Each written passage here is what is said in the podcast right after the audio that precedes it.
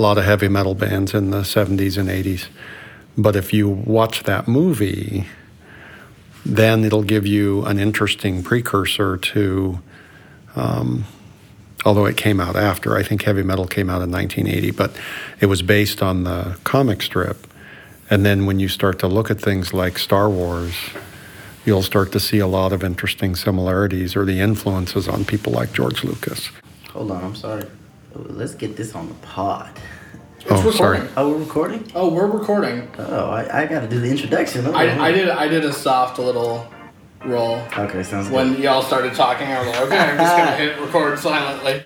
Mic check, mic check, one, two. What's up? It's the Mic Up students. We are back with another episode.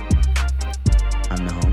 I'm Espy, and we're here with a very, very special guest once again. We're here with Dr. Mills. Woo. Or Ed. You can call Or. Ed. Or Ed, Or definitely. Ed, yeah. And we are unfortunately missing Mac Busy done did it again today. He's under Mm-hmm. the weather, so please forgive us for not having his take. I apologize. Hopefully, I'm not next. Because last episode it was New Nahome, I was Yeah. gone. And then, I don't know, I'm praying. Yeah. No, good. it seems to be Maybe I should have known that before I came in. yeah. Uh, today's episode is a. I'm, I'm super excited because I love uh, the topic. Um, and I know Ed does and SB does as well, so it should be a fun conversation. It is music then versus music now. And for our loyal listeners to the podcast, you will have known that the previous episode was dating then versus dating now. So this is kind of a sequel, but not super related sequel with a, another special guest. So super excited for this one. Um, Although your dating then and now was about a, a 20 year, Yeah, that's Different. 15, 15. Feels like- Mm-hmm. 15 year difference, and now you're dealing with basically a 40 year difference. Yeah, maybe you'll believe me when I say some things on this episode. I will believe you. I will believe you because I believe all things music. for sure. Because Luis definitely, uh, he didn't believe me in the last week's episode. All right, so I guess the, to start it off, let's let's go ahead and, and pick the era that you were in and the era that you, the era that you want to um, speak about. Uh, some of the songs that you sent us fall in this specific area, in this specific era. So kind of give us a background for that. Well, when you asked me about the uh, the podcast, what occurred to me was you, you're in college now, you and SB, right?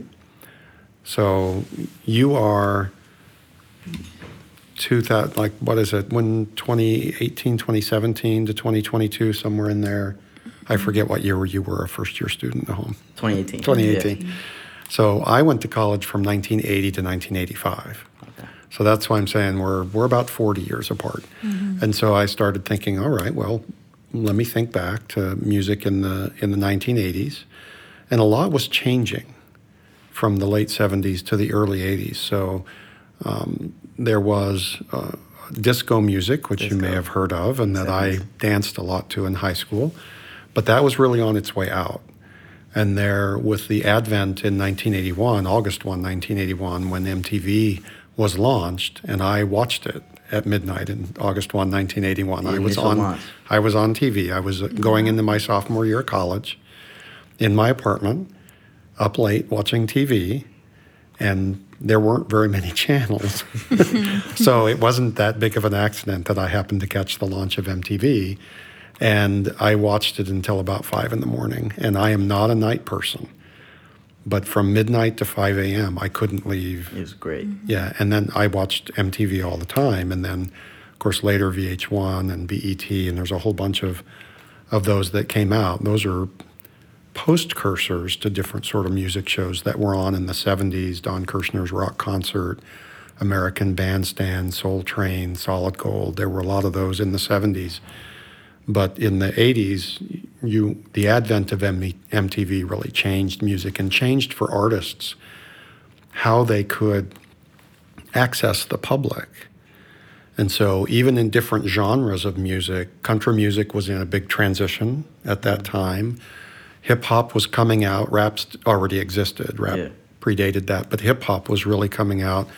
And MTV was a, a way to expose a national audience to a lot of music that would have been either genre specific or region specific in the United. States, but it blew it out of the water. And so I think the the revolution of music in the ear- early 1980s was was really big.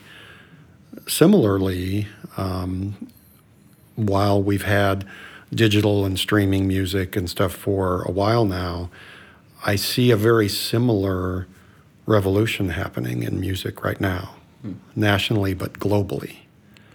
So, in the way that people share and listen to music, the the way that they uh, access streaming music is very different even than five six years ago, and so I think there's a, a much broader global exposure for a lot of artists that they can do, which again in the in the 80s wasn't really available yet. Is that enough of a background? Yeah, well, that's so that's why I thought 80s, early 2000s. Let's go that mm-hmm. 40 year span, for sure. and we'll we'll talk about that. Definitely. Well, I'm just curious. You said that you saw the initial launch of MTV. I did. What was that like? Was there performances? Was it just a bunch of music videos? So the first video, so there were VJs, which of course we had never heard of that. So on music there were in the radio and in clubs there were DJs, right? So and actually a lot of the a lot of the early uh, hip hop artists got their start as DJs, you know, spinning in clubs. But, I mean, hip hop in general was just DJs. DJs. The MC didn't really come. DJs in all sorts of things that were going on there. And so um, when I was uh, actually this, so I, I used to do Taekwondo. So that night, um, I had done Taekwondo. I came back to my apartment, you know, and, and showered and everything. And I ordered Domino's Pizza, which still had the 30 minute delivery guarantee. Oh wow! But my friend was the delivery guy in Manhattan, Kansas. I went to Kansas, Kansas State in Manhattan, Kansas. And so I knew he would never make it. So I would deliver because if they didn't get to you in 30 minutes, it was free. Yeah. Mm. that And as a and this is what almost drove Domino's out of business.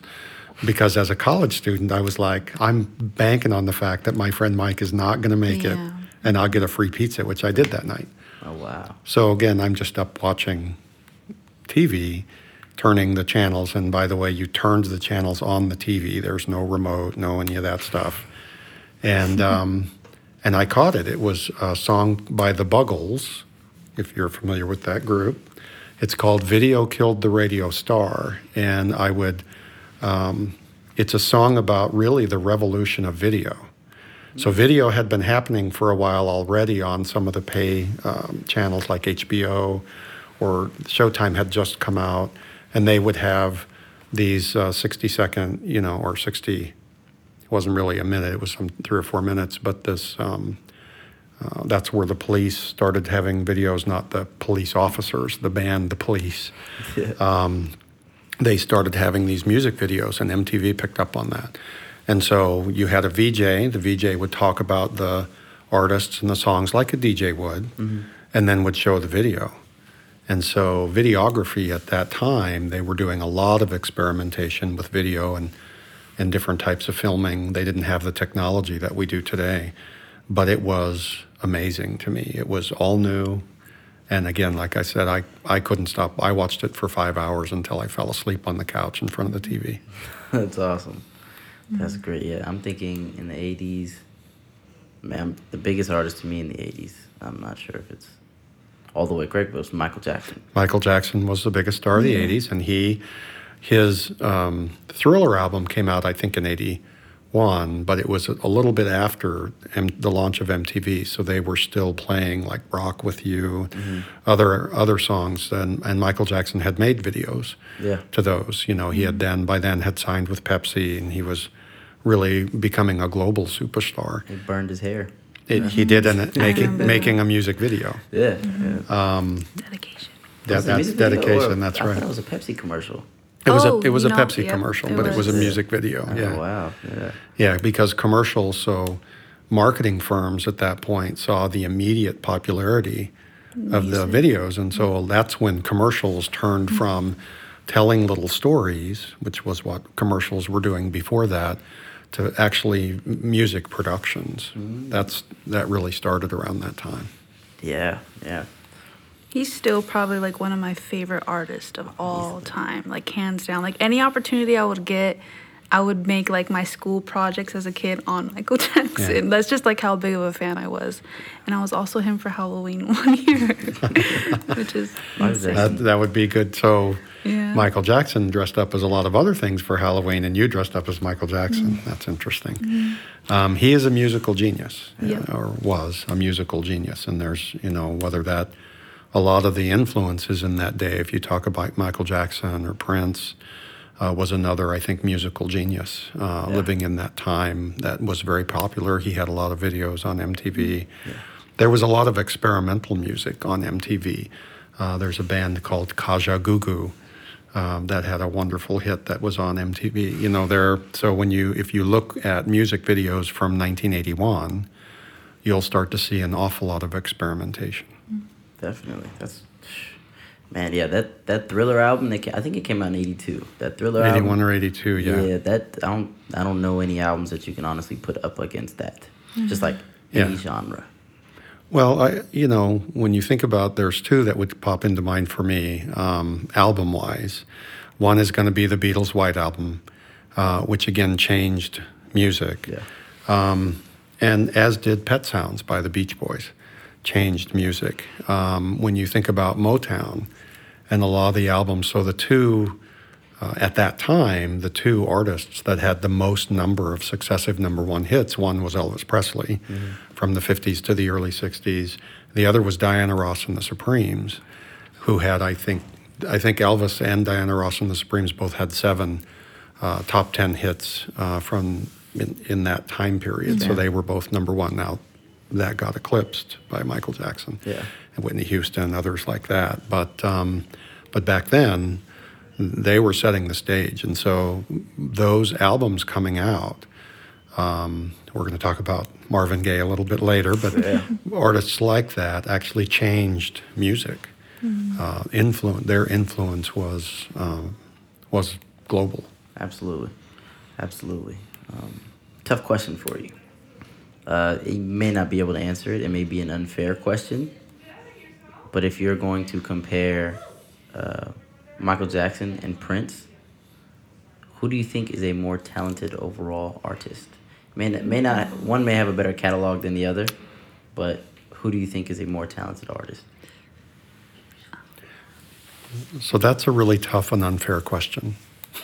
I know. Yeah, that's exactly- Honestly, I that's have my exactly answer, what I but still, that's that's. And I, I honestly couldn't give you an answer because I think they're, you know, uh, when you watch, and, and there have been a lot of documentaries about um, both of their musical processes. Um, and so when you think about Michael Jackson was able to create the music in his head and then be able to relay it through his own sounds. Um, you know, the beginnings of beatboxing, right? Michael Jackson was Yeah. doing that. Um, relay that to other artists who were then able to play and produce that music. Prince, on the other hand, played all of his own instruments. Played literally every And single so he was able to create the music, play all the instruments, lay down and mix all the tracks himself. Yeah. So they're very different types of musical genius. They're both musical geniuses, so I, I don't think I could compare. One hundred percent. That is a yeah, like I said, a tough and unfair question. Um, but just yeah, no Prince's ability to play literally every single instrument is like insane to me. I can't even really. Well, and his his playing was a little different. His style, of course, he's self-taught. Um, he has influences, and he talked in interviews about his influences. But I play guitar and piano, and so you know, often I would try, and this is the uh, you couldn't uh, what you could do for um, there wasn't DVR or anything like that, but we could record onto um, beta and then VHS tapes.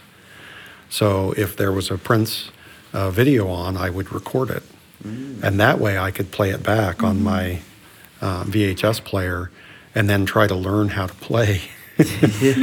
and having learned how to play guitar with folk rock and heavy metal, which were more in, I grew up in a small town, right? So those were more of the influences that I had. His style of play on the guitar neck was so different. It was so difficult for me. And I just have tremendous respect for the way that he did that. 100%. That Prince, man, Prince. hmm Yeah, I mean, one of my fondest memories of Prince, um, it's, it's maybe be might be minuscule, but was when he performed at the Super Bowl. hmm If you remember that. I remember that. And he did Purple Rain, Yep. and it started pouring rain, and they had the lights purple, so he was doing Mm-hmm. Yeah. purple rain To Purple Rain. to purple rain in purple rain. That was just epic. Was Yeah, epic performance. he is amazing. I got to see Prince at Red Rocks in uh, Boulder, Colorado. Jeez. And so Red Rocks is a natural canyon that forms an amphitheater. And they built uh, a musical stage uh, there within the rock formation. And so there are really interesting echoes. I was gonna the acoustics the, the sound at Red Rocks is different than anywhere I've ever been. And of course, I grew up just an hour north of there. So when I was uh, in college, my one of my best friends from high school was at Colorado State. I was at Kansas State. I drove the eight hours back to Colorado State to go up and see Prince at uh, at Red Rocks, and uh, probably one of the best concerts I've ever seen uh, ever in my life. We stayed through uh, every encore. We didn't leave after Prince left. We were all still there chanting. Uh, was amazing. That's that's that's a dream come. That would be a dream come true mm-hmm. to be able to see that. And and that's one thing that you know I've been to a lot of concerts today, and you know the festival has become like a really popular thing mm-hmm. again, which I have mm-hmm. some questions about. But you don't really see a lot of encores nowadays. No, but they, they used to be very standard. In fact, artists would plan for the different encores that you would have, and so yeah, it, it's uh, it's a different different way of, of, of performance, the way that Yeah. people want to put their shows together and perform. Yeah. They do that a little bit now too. I've noticed like they will implement the encore within the set list, so it's like kind of a plan. Mm-hmm. Almost like it's expected. yeah, Yeah. hundred percent. Yeah. What are your top three like concerts you've ever been to, like of all time? Oh wow. Well, Prince. Prince. Um, that's going to be one of them. Um, Patti LaBelle. Oh wow. Um, I tried and everything to see Patti LaBelle, but I would always find out about her concert the week after it happened. Oh. So it was killing me. So uh, I was actually already in my 30s then. But I, I worked for a software company in Washington, D.C., and Patti LaBelle was going to be at the Kennedy Center in D.C. And so I bought tickets. I was ready to go. You know, I and um, the company that I worked for said, "Oh, we have this issue with a client in Detroit. We need you to fly to Detroit that day." And I was like, "No, I have Patti LaBelle tickets." and opening for Patti LaBelle was Oleta Adams. If you know Oleta Adams, who I desperately wanted to see um, and, and never got to see before she passed away. One of my favorite all-time singers, um, and so that was like a, a concert of my life. Um, and they really wanted me to go to Detroit, and I'm like, I don't want to fly to Detroit. And so my the program manager, my sort of my handler, said, Look, I can get you there the night before. You can fix this issue in the morning. You can fly back at noon. You can be at the Kennedy Center in time for this. And I was like, Yeah, something's going to go wrong. He's like, No, we're going to make it work. So I flew to Detroit, right? I, I went to the, the college. I helped them through the issue. I was done by 1130. I, you know, called for a cab. I'm waiting out uh, kind of along this road where the, where the college was in Detroit. And I'm standing there, standing there, standing there, and no, no cab, right? oh gosh.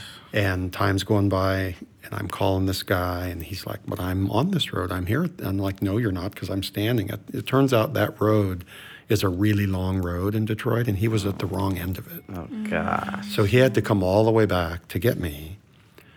I'm watching. It's a clear blue sky, but there's one dark cloud, like a Charlie Brown moment, right? So this little dark cloud, and I'm in my suit with my little roller bag. This dark cloud comes over, pours down rain on me. So now I'm soaked. Then it goes, and this is summer in Detroit. I don't know if any of you have been in Detroit in the summer. It's very humid. So now I'm standing there, drenched in this hot, humid sun. Finally, the cab gets there. This guy drives like a wild person trying to get me to the airport. Even at one point, cut through a gas station rather than take a light. Like I'm just bouncing around in the back. and um, we make it to the airport to Detroit. Uh, we get in there, and I missed the flight. Oh gosh. And so they got me, they booked me on a Northwest flight, and I didn't have any standing on Northwest. And so I'm in this middle seat in Northwest, and the, the plane is packed, and we're out on the tarmac, and there's an issue. And so for three hours, we're on the tarmac. Not only am I all wet in my suit, now I'm sweating through my suit, right? Mm. Finally, they take off. They land it at Reagan National, what was then National Airport, which is very close, by the way, to the Kennedy Center. And so I'm like, okay, I'm just going to get in a cab. I'm going to go to the Kennedy Center. I won't change. I won't go, you know, nothing, and I'll make it. I got over there. I checked my luggage and where the coat check is. You know, I have a bag. and I got in there. and I missed Oleta Adams. She had already sang, but I got to see Patti. And then at the end, at the concert was amazing. At the end, I walked out and I'm thinking, uh oh, how am I going to get home? like my car's at the other airport in DC, Dulles Airport. Oh, That's where I flew out. But one of my neighbors happens to be walking down the steps when I'm leaving, and they gave me a ride. It was pretty fun. So, uh, Prince, Patti LaBelle, and then the other one, that I, I don't know, um, is a band called Kansas, which is ironic because it was in Kansas. But uh, Kansas, Genesis, Foreigner, those were rock bands uh, in that time that were really popular. And again, Kansas was really doing a lot of really experimental rock music that I just loved. Uh, they added a lot of violin. There was a lot of, of orchestral production in their songs. But you probably know the song "Dust in the Wind." Have you heard that song? The name. I should have brought my bell. guitar. I could play it for you. but um, So we should have had a live. Yeah, I know, a live performance. show. Yeah. but I got to see them. They're actually formed in Topeka, Kansas, not far from where I went to school. And um, there's a lot more concerts than that that I've I've really loved in my life. But uh, those those have to be some of my top. I'm glad you stood your ground and were like, no, I'm going to this concert. I was gonna make it. Those, yeah, those are experiences that like you cannot get back, and like you Mm-hmm. miss them, and you know you finally made it happen. So And it's the only time I've ever gotten to see Patti LaBelle. I mean, she still performs. I would love to see if she would come out this way. Um, but she's just, uh, she's, there are those people in life that just have an amazing voice, and she's got one. That- Her voice is like spectacular. It's Mm-hmm. ridiculous. And there's definitely like magic within like the different area, the different eras that like Mm-hmm. musicians and artists like go through. Yes. So you got to experience that. At one point, Patti LaBelle on the stage, so she had already taken off her shoes, right? She's in, and at one point she's singing, and she just puts down the mic because she has such projection. It's- I was gonna say she's, She's so able loud. to sing from the stage without the mic, and we could hear her. And I'm up in the second tier of the balcony, and I could hear everything. Wow. Yeah, I was gonna say she can she can, she can scream a note and have it sound ange- angelic. And it carries. Mm-hmm. Yeah. That's that's amazing. So another thing concert wise, so you give us your top three festivals. Like I was saying, festivals are becoming more and more popular today. There's so many different, you know, new festivals that are coming out. What were festivals like back then? Did you go to any? Uh, I know one that rings a bell as the most popular would probably Woodstock. Woodstock was a little before my time. So, you know, in, in 69, when, when Woodstock happened, I was 7 So I didn't go to Woodstock. Um, but there were a lot of, uh, while they didn't have as many of those large, uh, and especially after Woodstock, they didn't have as many because they didn't think they could control the crowds. But there were lots of like state uh, fairs, and there would be music concerts at state fairs. And so when I moved to to Penn, I went to Penn State for my master's. When I moved to Pennsylvania, I went to the state fair there and actually met Garth Brooks. So if you're a country music fan, your Garth Brooks was really big at that time. Uh, was Entertainer of the Year multiple years in a row for country music, and but I met him the summer before his biggest selling album, the first one, came out, and it was just a little fair, and they had a a flatboard pickup, and they had pulled it up, and they had a trailer on the back, and they put the band on the trailer, and they were playing, and I was listening Wow. and it was really good. I mean, he's Garth Brooks is a really good artist. And uh, at the end of that one, you know, the band took a break and walked down, and I walked over, of course, because thinking of myself as a musician, I walk over to talk to the band, and um, it was the next summer I realized, oh my goodness, I met Garth Brooks. I didn't know who he was at the time, right? His album hadn't come out, Yeah. And um, but they did a great job. I, s- but a lot of those were like state fairs, where I would see. Uh, they still had the big music conferences or the jazz festivals, things like that. But for me, I, I didn't have a lot of money to travel then, so I would just go to mostly the state fairs. State fairs. That's crazy. So you saw Garth Brooks perform on the back of a trailer Mm-hmm. before his album drops, and then he became like a country Yep. superstar Yep. after that. That's uh, are there any other stories like that? Any other artists that you ran into or met before they uh, blew up? Um, not before they, they blew up. I, I'm a huge fan of James Taylor, and uh, and I've seen James play. And, and, and if you want to see James Taylor, go to like a smaller venue, because he is definitely an, an amazing artist to see in a smaller venue. the more intimate, the better. Um, yeah. I love that. Right, in a, s- in a smaller place like that. And, and coming out, he walked right by me. So I can't say that I met him. and he's quite tall. I didn't realize how tall James Taylor is. Um, but then, um, now I can't think of his name. Um, Show Me the Money. What's, uh, gosh, uh, the actor. Show me. Yeah, with Tom Cruise in a movie from uh, maybe a decade or two ago. Yeah, Michael's going to look it up for me. I rode the elevator with him in San Diego, Oh, and he was way shorter than I thought. Because you see people on screen and you think, so I get in this elevator and we're going up like there. We had a reception on the top floor, and he was staying in the penthouse suite. So I rode up like 17 floors with him. Oh, Super nice guy, and Michael will find him. Mm-hmm. Cuba Cuba Gooding Jr.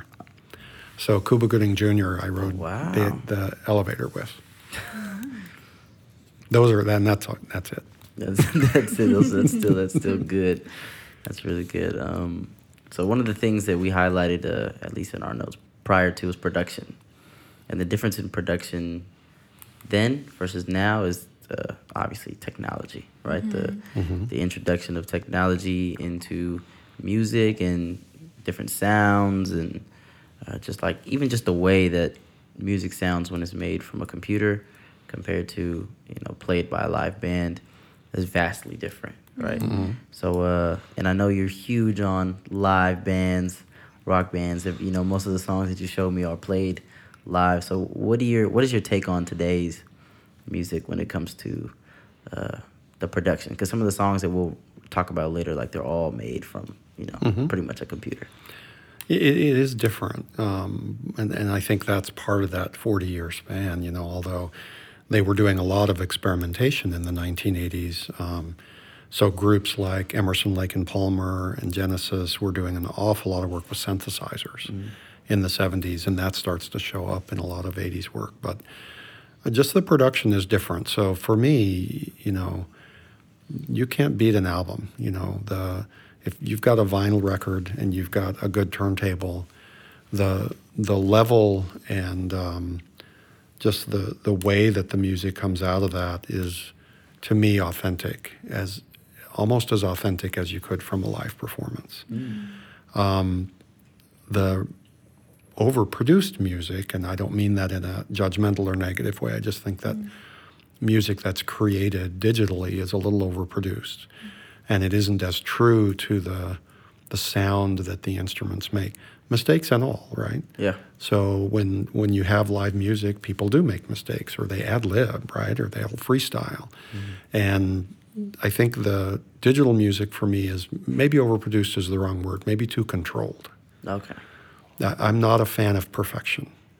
Um, I like the messy stuff, and to me, that's what part of what gives music its life. Um, and so, I listen to a lot of, of music today, and I, and it, and there's great music out there today, but it feels too perfect. And if it's perfect, and then you see it live, and they can't reproduce it, Yeah. yeah you're like, what happened?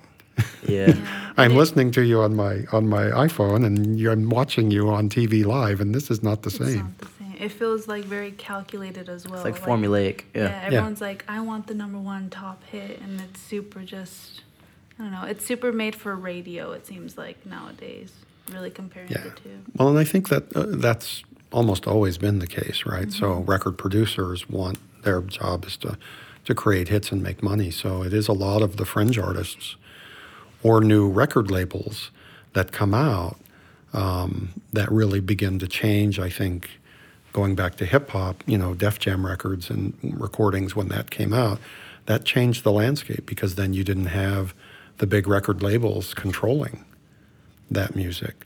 Going back to movies, the big, you know, movie uh, studios were controlling everything Yeah. until you get independent movies coming out that start to change that. So I'm not a big fan of the big corporate control stuff. No, that's uh that's great, and actually, that's becoming a new wave. Uh, independent artists, Mhm. is is, Yeah. uh, which is excellent because you know a lot of it's like it's it's hard to see a lot of artists like your favorite artists growing up who are just like humongous mega stars that like don't own any of their catalog Right. to the point where they're fighting a, a legal battle year after year to get what they created back. You know, so um, it's it's great to see that people are kind of taking the initiative and taking their own, you know, stance, understanding that it's a harder hill to climb, but once they get to the top of it, it's more. Well, and I think the, the YouTube, you asked about the sort of game changers. YouTube is the game changer. So, you know, you can go on YouTube and find all kinds of new artists performing, experimenting, putting their music out there. Uh, nobody's funding them. no. And so that to me is, a f again, a fundamental shift in the music industry, the way that, you know, MP3s were 15 years ago. Yeah, and another thing is yeah, just accessibility. You know, mm-hmm. nowadays Yep. you can create a music video or some kind of concept that looks, you know, very much professional from your phone if you Yeah. really wanted to. Yeah. And there are a lot of people who have back in like the late seventies or the eighties. That wasn't really the case. Like you couldn't. No, you couldn't afford, you know, a, a 70 piece soundboard, but now everybody's got one of those on their in their hand. Oh, yeah, definitely. Along with a huge film production crew in order to create a three-minute music video or seven-minute. uh, Another thing, or I should say seven-minute music video. Finish my sentence. But another thing is the length of songs hmm is very different now than it was. Uh, you know, in the '80s and the '70s, and even in the '90s. Honestly, um, I'm not sure if that has to do with attention span at all. You're saying they're shorter or longer? or- shorter. Yeah. they are shorter. A lot of hit songs nowadays, and, and I can speak for hip hop is two and a half, three minutes. You rarely see a song that's over three minutes and thirty seconds. Well, I'm sure they're gathering data on how long it is until somebody changes a Yeah. channel Yep. or or clicks. um, That ages me too. Changes a channel, but until somebody moves to a different song, that I'm sure that folks are measuring that constantly. No, yeah. The 100%. last huge song I could think of that was like pretty long would be Justin Timberlake's "Mirrors" that also like blew up. So I think that's Like like, the seven last- minutes, right? Yeah, I think that's That like the last long. song. Well, and the one you you played for me a couple of weeks back was pretty long. Um, was it a Drake song? Um, song did I can't remember the name of it, but it was like a nine minute song. Oh, uh, was it? No, I think it was Kendrick Lamar. Kendrick Lamar. It was Yeah. yeah. It was nine minutes. Yeah, then. Yeah. But that one wasn't. It wasn't a huge like mega hit like that. Um, Right. But well, a lot of them, you know, when um, Peter Frampton, the Frampton Comes Alive album comes out, um, which was in, in the 70s, I was in high school then, um, another huge uh, guitar hero of mine.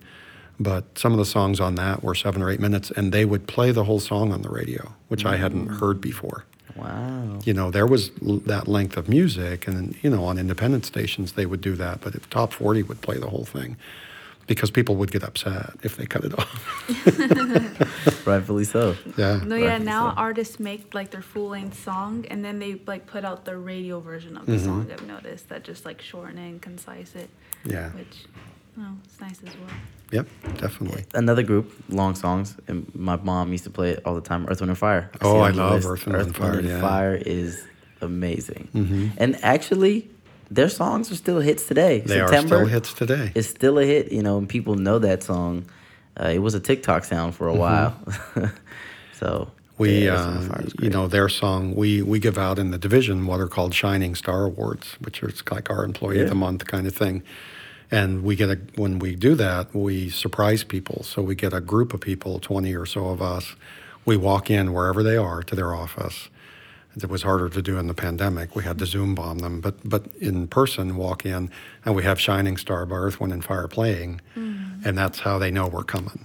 the intro music is like the walkthrough at a Mm-hmm. Exactly. boxing match, like the Exactly, exactly. That's great. Yeah, that's a that's a classic song. Just- And if you watch Earth, Wind, and Fire videos, talk about costumes.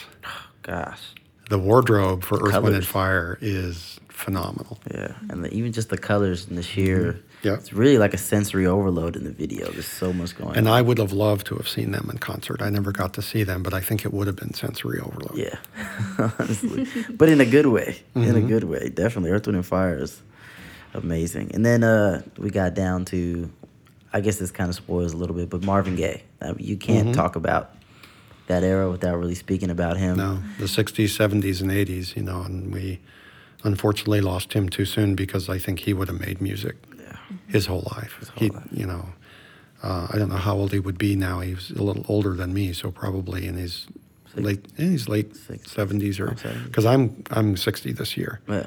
and he's about 20 years older than me. Okay, makes sense. Big sixty. Got any plans? That's I'm trying to figure that out. Maybe I should go to big a one. Earth, Wind, and Fire concert. Yeah, I think so. They're I- still performing. Yeah, I was gonna say I, maybe it was five or six years ago. They had a residency in Vegas. Yeah. So Yeah, I love that. I, those are, are amazing if you can go and, and see those. The, that really, Elvis started that off with the first residency in Vegas back in the in the 70s, and then many artists have done that, and it's a great way to be able to go see them. yeah, I remember Mariah Carey had did it for a while. Yeah, she did that for a while. That's that's amazing. But uh, Marvin Gaye, I was just talking to uh, Michael and SB about that. One of the saddest. It is a sad story, oh you know, with- gosh, with what happened with his father and how he lost his life is, is incredibly sad. that is. And the whole country was sad. I, I remember when that news broke. I remember that day. Um, and you know, there are there are a few people in history that you just you know where you were and what you were doing when that happened. And and I was home. You know, I was home watching the news and saw that, and you just like the whole world just stops for a minute. Yeah. That's how it was for at least Michael Jackson for me. Yeah. I remember vividly where I was and watching my mom cry for like a whole month because of how like impactful it was to so many people. It is hard to lose people we love like that. That makes such an impact on our lives. I was at the Golden Gate Bridge actually. Oh, really? Yeah, when I found out that Michael Jackson passed away, we had family up from SoCal. They wanted to go to San Francisco to see certain sites and things, and we were not at the Golden Gate Bridge, but the the peak uh, right next Yeah, to it, mhm. so where you can see the bridge. And I remember one of my uh, cousins getting a text saying that Michael Jackson died, and we were all just like really shocked. Yeah. It was uh, it was rough. The whole rest of the car ride everywhere else. That's all we listened to. hmm Uh, we kept the greatest hit CD. I used to have the DVD, the Michael Jackson, all his music Mhm. videos, his top 10 music videos. I used to have a little DVD player that I could take with me places. hmm And so I used to put that in there and just There you watch go. that over and over again. Yeah. Over and over again. Thriller music videos, just. There you go.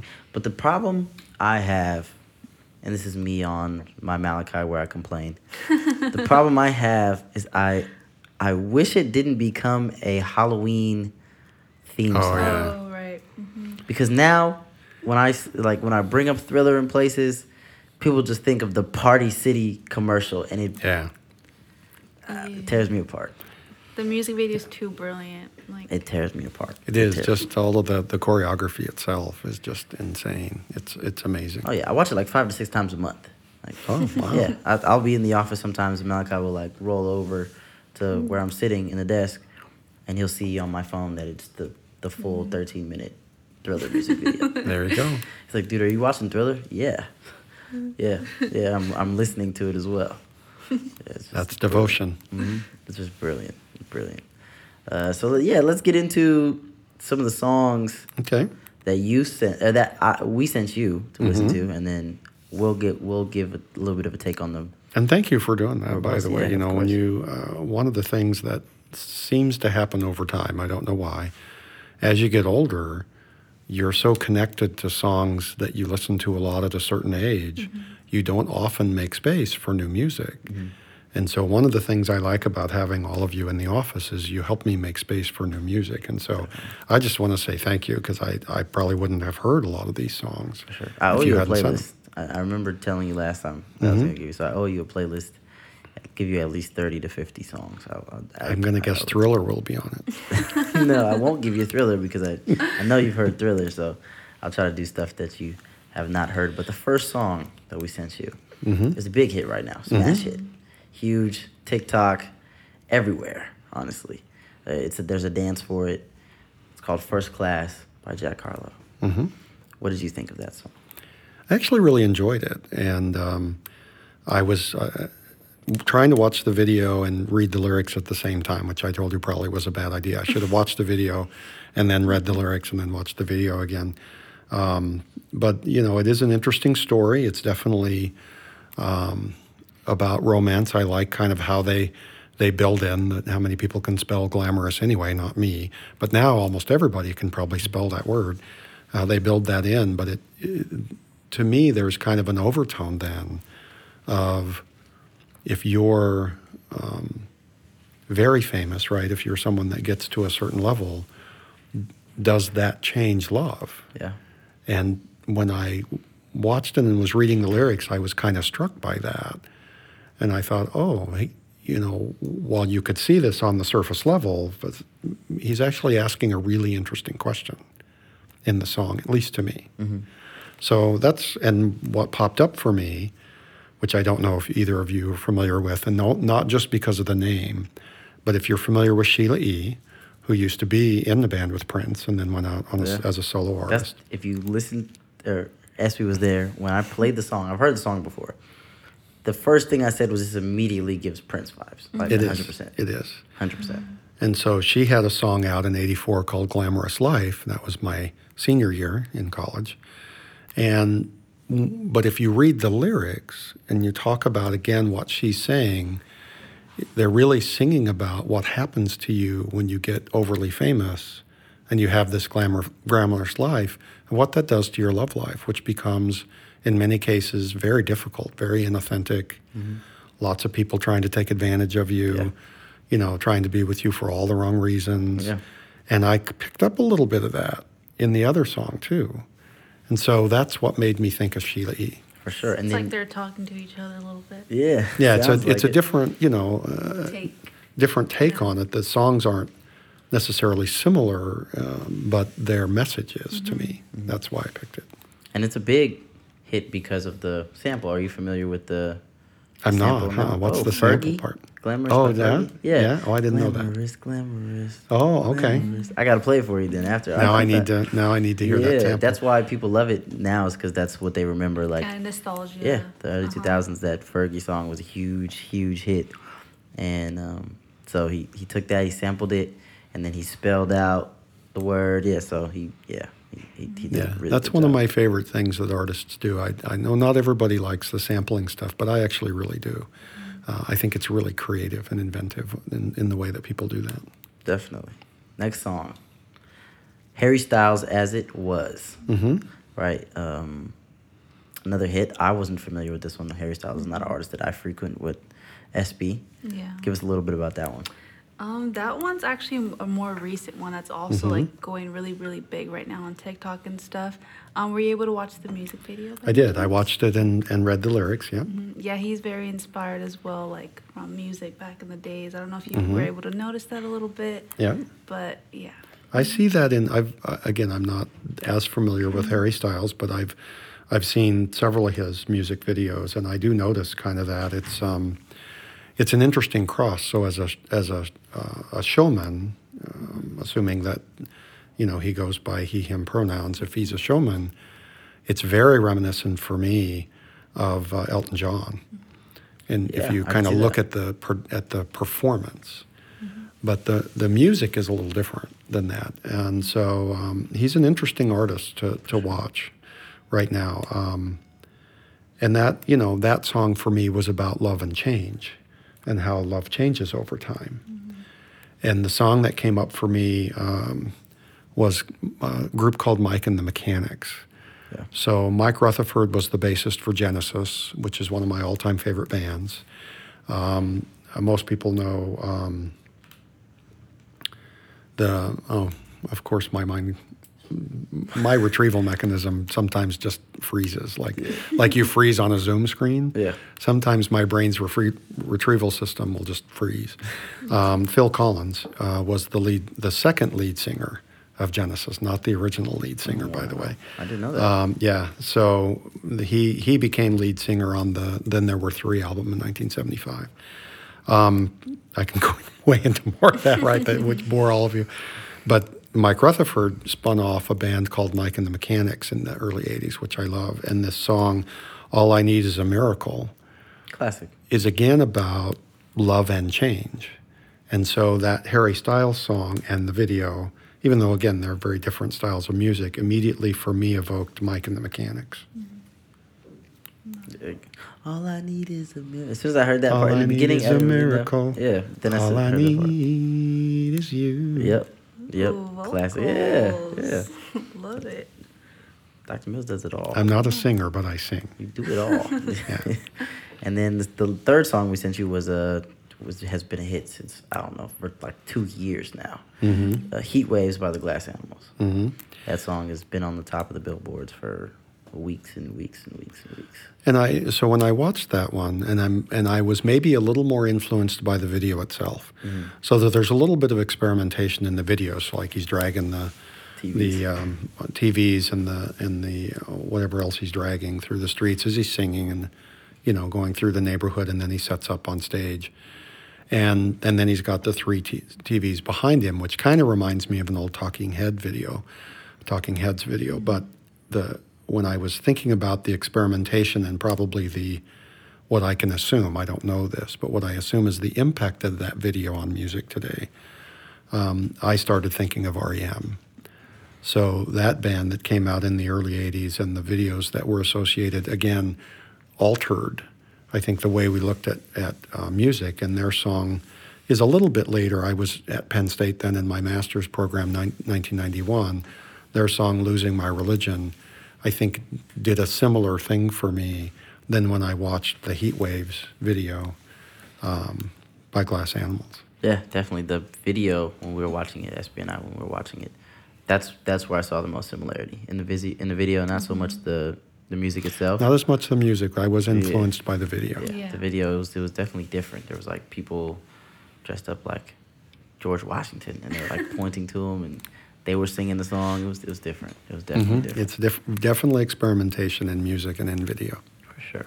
The next one, one of my favorite artists uh, to listen to, um, Giveon. Right, he's the. I don't want to give the credit to Drake for introducing him, but Drake does deserve a lot of the credit when it comes to introducing him, at least to the masses, with the song that he did on uh, Drake's little mixtape that he dropped called uh, Chicago Freestyle. But this song is called Heartbreak Anniversary. It's off of his first album, but he put it on the second one as well. Um, and his voice is just different. I loved his voice. Uh, I listened to that video a couple of times. Um, and then I realized, oh, I should read the lyrics to see what's going on because he just, his, the tone, uh, the timbre and tone of his voice is very unique. His baritone. I haven't really heard a, a singer like that for a long time, and um, and so it draws you immediately in. I, as soon as I started hearing him, I thought, "Wow, this guy can sing." Yeah. And then I wanted to hear his voice. Um, and then when I went back and listened again, and I was, you know, thinking about the the song, and there's, you know, a whole genre of music for breakup songs, right? So, love and romance and breakup are often inspiration for music, and music is really the story of our lives. If you think about it, music tells a story, right? Songs tell a story. They set a mood. They can create a mood. They can set a mood. We, depending on the mood we're in, we'll pick different types of music to listen to. If we want to be in a different mood, we'll take a, pick a different Change type of yeah. music. Um, and so, you know, the the whole sort of breakup genre is really, really big. And uh, outside of the fact that that's just he's got a phenomenal voice, I immediately started hearing "Drive" by the Cars. And so I don't know if you're familiar with the Cars and the and the, that band in the early '80s, uh, but that song actually is a breakup song for me. for a story I won't tell you on the on the uh, on the podcast, but in 1984, I I went through a, a rather difficult breakup my senior year of college, and um, um, and I used to hear that song a lot, and I immediately went back, and so that's why I picked "Drive" by the Cars. Yeah. I, I we, when we heard it, I was like, this is definitely a breakup song. Definitely. Like he was just like, who's gonna take you? Who's gonna take you home Yeah. tonight? yeah. Definitely. Yeah. And uh, so an interesting fact about Giveon is he almost didn't become a singer. Oh, really? So he was very insecure about his voice because of how different it was. Hmm. So early on, when he was singing, prior to him joining a, a, a choir, he had went to some kind of open mic or some kind Hmm. of some some situation like that, and he went and he sang, and people thought you know were telling him his voice was weird, and he kind of took that. I would have said unique. Yeah, yeah, no. It was more so like negative connotation that makes that made him almost like not want to do it. And then he joined a choir, and one of the choir leaders, you know, he told her that, yeah, I want to join, but I kind of have a, you know, what people call a weird voice. She was like, weird, like don't use that to describe it. And so he started singing, and she she introduced him to what is being or what is called a, being a baritone singer. hmm So he he looked into it, learned a lot about it, started to love it, and started to take it serious. And I'm definitely going to listen to more music by him. Yeah. So yes, yeah, and I'm that's glad. not his only hit. He's got a lot. Yeah. I'm really glad that he that that occurred. I think sometimes it's the wrong songs. So different voices fit different genres of music and different songs. And you know, I see this a lot on like when if you watch American Idol or something, you know, people play the song they love and their voice doesn't fit it at all. but if they they had a different song, and you, often you see judges on those, like The Voice or whatever, will say to them, "This is not the right song for you." Uh, and maybe that's what was going on for him early on because his voice is amazing. Oh, yeah. Absolutely. I watched him on the YouTube live stream the other weekend um, of him performing at Coachella, Mm, and his mhm. voice sounds super like spot on, the same as the audio. Just super super talented. Yeah, that's that's a that's a singer I will listen to in the car driving down the road. Yeah, he's a he puts nothing on his voice in post or anything. Like he when you hear him in a s- in a in a song, he'll sound the same when it comes to concert. Which is a very appreciate. I'm very appreciative of nowadays because there's so many artists Right. that um, if they don't have the right microphone, they're not gonna sound anything. Yeah, I've like. never been a fan of the auto tune. So I, I I've grown to love it. Uh, in when used correctly, I should say, because you know there are, you know, so many artists and so many people that feel the need to use it, and it may not fit, it may not work, but there are some artists who actually have natural talent. Like one of them who made it big, in my opinion, was T Pain, right? Mhm. And T Pain um, started a wave of you know people using autotune, but he actually has the natural ability to sing. So that's why it transferred over well when he added autotune to his voice. Yeah. But there are some people who just yeah, I think that's the difference between using it as a tool and not a crutch. exactly, exactly. And so there's artists like uh, throw a name out there, Travis Scott. Right, Travis Scott is huge on autotune.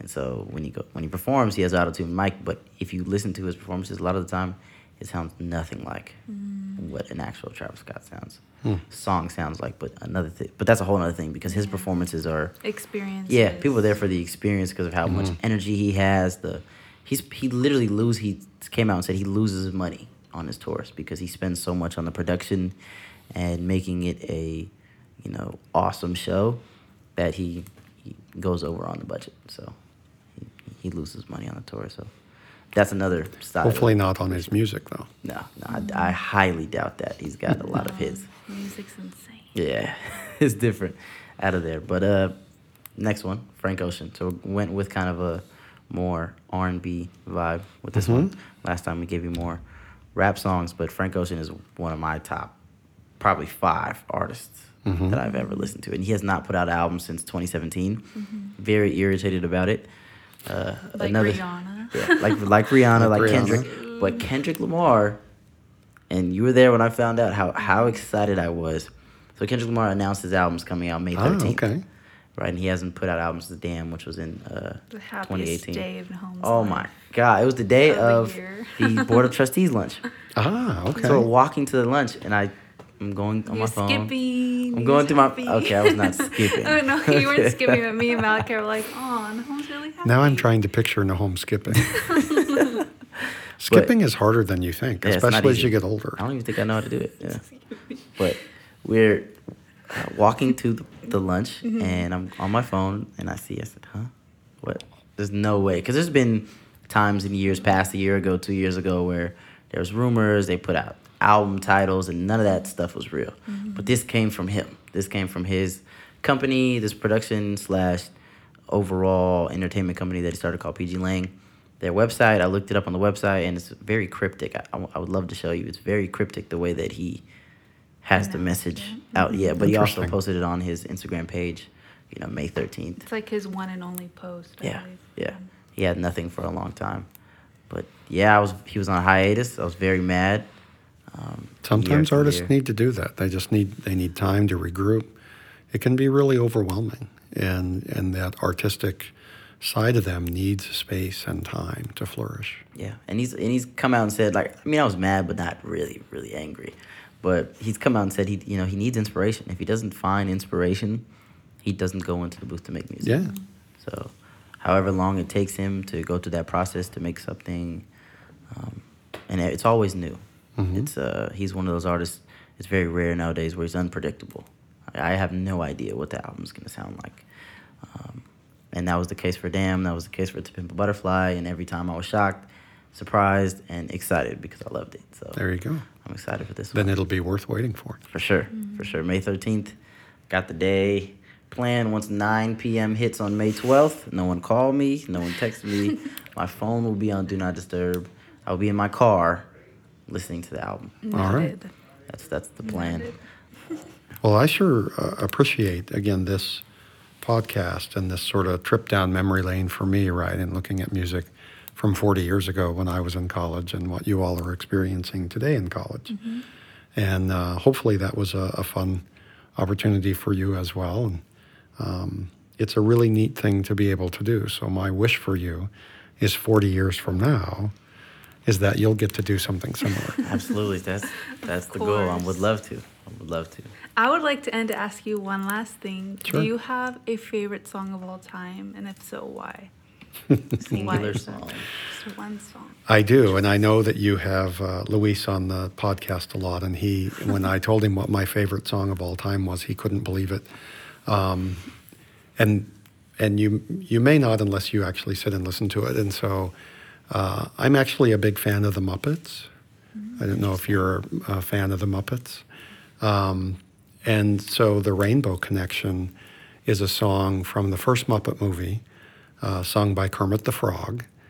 And the meaning in that song uh, and the way that it, it very simply talks about life is the way that I look at life. And so, you know, someday you'll find it, the rainbow connection. Um, and it's really about hope. And, uh, and I love that song. And as often as you probably play Thriller by Michael Jackson, you'll probably find me playing The Rainbow Connection by Kermit the Frog. Love it.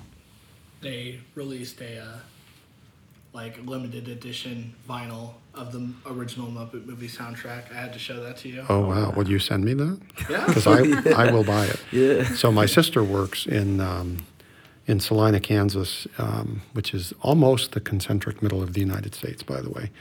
Um, she works in a, in a for a company that still presses vinyl music. It's a it's a huge. They have a blues concert in a church that they bought uh, every year, which I just is wonderful because the acoustics of that old church are just amazing.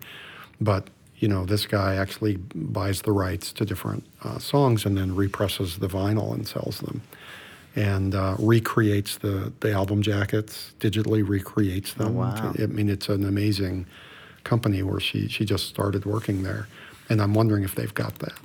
That would be great. So if it's limited edition and it's the Rainbow Connection, I'm probably going to buy it. So if you listen to anything uh, from you know in the next week or so, just uh, if you're feeling kind of a having a, a melancholy day or kind of a blah day, put on the Rainbow Connection by Kermit the Frog.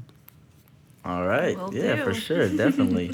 well, thank you, Dr. Mills, for joining us, or Ed. Thank you. Thanks, for SB. us. Thanks, Nahom. You know, I feel like it's not only important to have conversations like this where we compare the past to the present and, you know, the differences and the growth and changes and all those things, but also, you know, for students that go to Sac State, understanding, you know, deeper backgrounds behind your staff here on campus. So, you know, Dr. Mills, top three favorite staff member on campus. Amazing. I don't want to hurt any feelings. he only knows four. Yeah, honestly, yeah, yeah, it's a short list, but uh, yeah, you know, I always give the, the greatest stories, and I'm forever grateful. So Thank you. Thank you both. Enjoy your Friday. I will do for sure. That was another episode of the Mic'd Up Students. If you enjoyed, please let us know. If you did not enjoy, please let us know. We just want you to let us know whatever your take is, and you know, we appreciate everyone that listens every week or every other week. I should say every release. That's what I'm gonna say. Every release. We appreciate everyone that listens and keep on listening. Until next time.